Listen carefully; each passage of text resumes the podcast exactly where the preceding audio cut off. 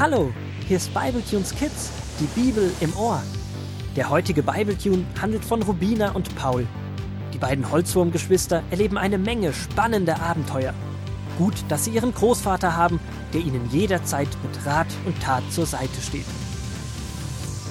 So auch heute. Großvater Wood sitzt mit seinen beiden Enkeln im maroden Schwimmbad des alten Parks. Dort wollen die beiden Großvater erzählen, was in den letzten Tagen passiert ist. Denn nachdem öffentlich bekannt gemacht wurde, dass die diesjährigen Projektwochen sich um die Idee zweier junger Holzwürmer drehen, waren Paul und Rubina zu gefragten Persönlichkeiten des Dorfes geworden. Natürlich gab es einen Zeitungsbericht und einige Sitzungen mit dem Bürgermeister, dem Bauamt und vielen anderen. Und weißt du, Großvater, in der Schule haben uns Mitschüler angesprochen. Sie sind total begeistert, dass der alte Park wiederbelebt werden soll. Und nicht nur die Mitschüler. Frau Baumspitz-Pfifferling, unsere Sachkundelehrerin, hat uns gedankt. Früher war der Park ihr Lieblingsausflugsziel mit Schulklassen. Man konnte da wohl allerhand entdecken. Wie war es denn heute in der Sitzung?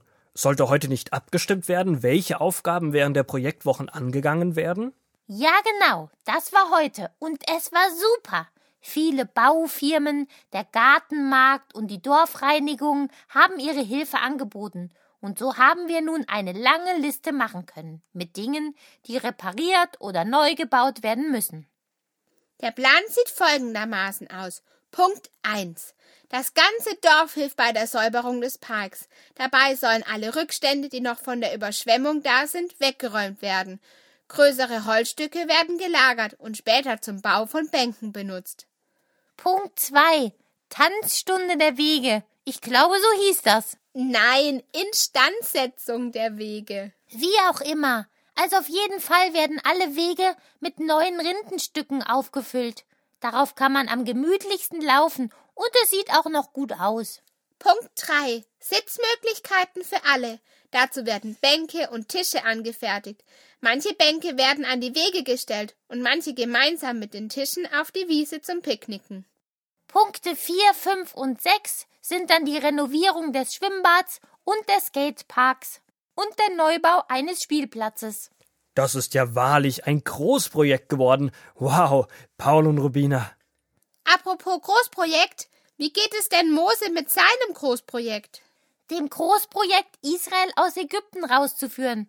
Ist der Pharao endlich bereit, sie gehen zu lassen? Diese Fragen beantwortet der Großvater den beiden gerne, indem er ihnen aus 2. Mose 7 die Verse 14 bis 25 vorliest. Da sagte Gott zu Mose: Geh morgen früh wieder zum Pharao, er wird hinausgehen zum Nil. Dann sollst du ihm sagen: Weil du nicht auf den Herrn gehört hast und das Volk Israel nicht ziehen lässt, werde ich jetzt mit meinem Stab auf das Wasser schlagen, und es wird sich in Blut verwandeln. Die Fische im Nil werden sterben, und der Nil wird stinken, und die Ägypter werden sich davor ekeln, sein Wasser zu trinken. Mose machte es genau so, wie Gott gesagt hatte. Tatsächlich verwandelte sich das ganze Wasser des Nils in Blut. Aber auch die Zauberer des Pharao konnten Wasser in Blut verwandeln, und der Pharao hörte noch immer nicht auf Mose und Aaron. Er ging in sein Haus zurück und tat, als ginge ihn das alles nichts an. Nun mussten die Ägypter eine Zeit lang tiefe Löcher in die Erde graben, um dort Trinkwasser zu finden. So ein Quarkschädel! Warum versteht der Pharao denn einfach nicht, dass es besser wäre, die Hebräer, also das Volk Israel, gehen zu lassen? Er hat vermutlich große Angst, dass die ganzen Bauarbeiten aufhören müssen, wenn die ganzen Arbeiter weg sind. Er braucht sie ja. Sie sind billige Arbeitskräfte. Ja, aber die Folgen von so einem Dickkopf sind total schlimm. In Ägypten sind die Menschen auf Wasser angewiesen. Es ist so heiß und sie müssen genug trinken. Und jetzt der ganze Nil blutig. Fische sterben und die Ägypter müssen tiefe Brunnen graben, um an Wasser zu kommen. Muss der Pharao nicht aufpassen, dass seine eigenen Leute mürrisch werden? Nur wegen ihm müssen sie für frisches Wasser hart arbeiten. Und dann geht er auch noch ins Haus zurück, als ginge es ihn nichts an. Da könnten die Ägypter ja denken, dass sie dem Pharao egal sind und er sich nicht um sie kümmert. Wie viel Macht ein einzelner Mensch hat. Einer sagt etwas und Tausende oder Millionen tragen die Folgen. Diese Geschichte hat auch ganz viel damit zu tun, was gerade in unserem Dorf passiert. Was? Meinst du das ernst? Rubina und ich befehlen doch gar nichts. Und außerdem sind es doch gute Sachen, die wir vorgeschlagen haben. Nein, nein, so meinte ich das nicht. Du hast eben gesagt, Rubina, dass ein einzelner Wurm ganz schön viel ausrichten kann. Ja, wenn er König ist oder der Chef. Das sehe ich anders. Natürlich gibt es einzelne Würmchen oder Menschen, die mehr andere beeinflussen. Aber jeder beeinflusst diejenigen, die um ihn herum sind. Ganz unabhängig, ob du Chef, Schüler, alt oder jung, Mädchen oder Junge bist. Alles, was du tust, hat Folgen oder auch Konsequenzen genannt. Aber wie diese Konsequenzen aussehen, ist ganz unterschiedlich.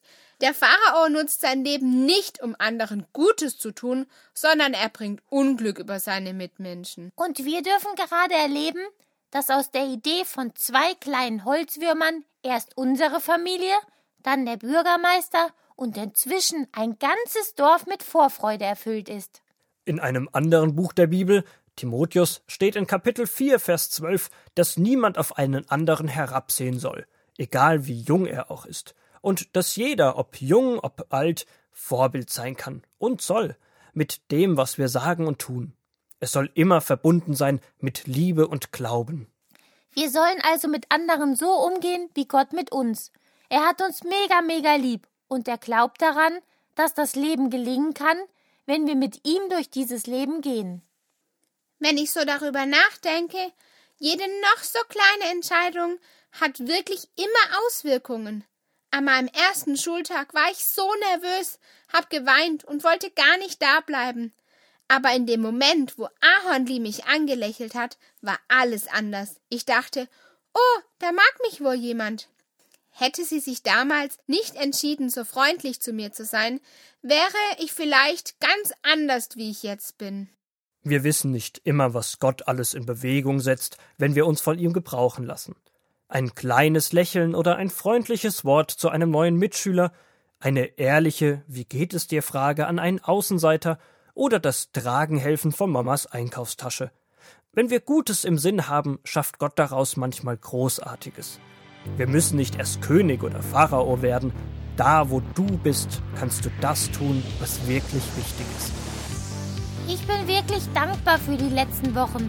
Es ist zwar ganz schön, mal von der Zeitung interviewt zu werden, aber am meisten freut mich, dass Rubinas und meine kleine Idee ein ganzes Dorf verändert haben und verändern werden. Hoffen wir, dass auch der Pharao noch versteht, dass sein Handeln Konsequenzen hat Vielleicht wird ja dann auch noch in Ägypten alles gut.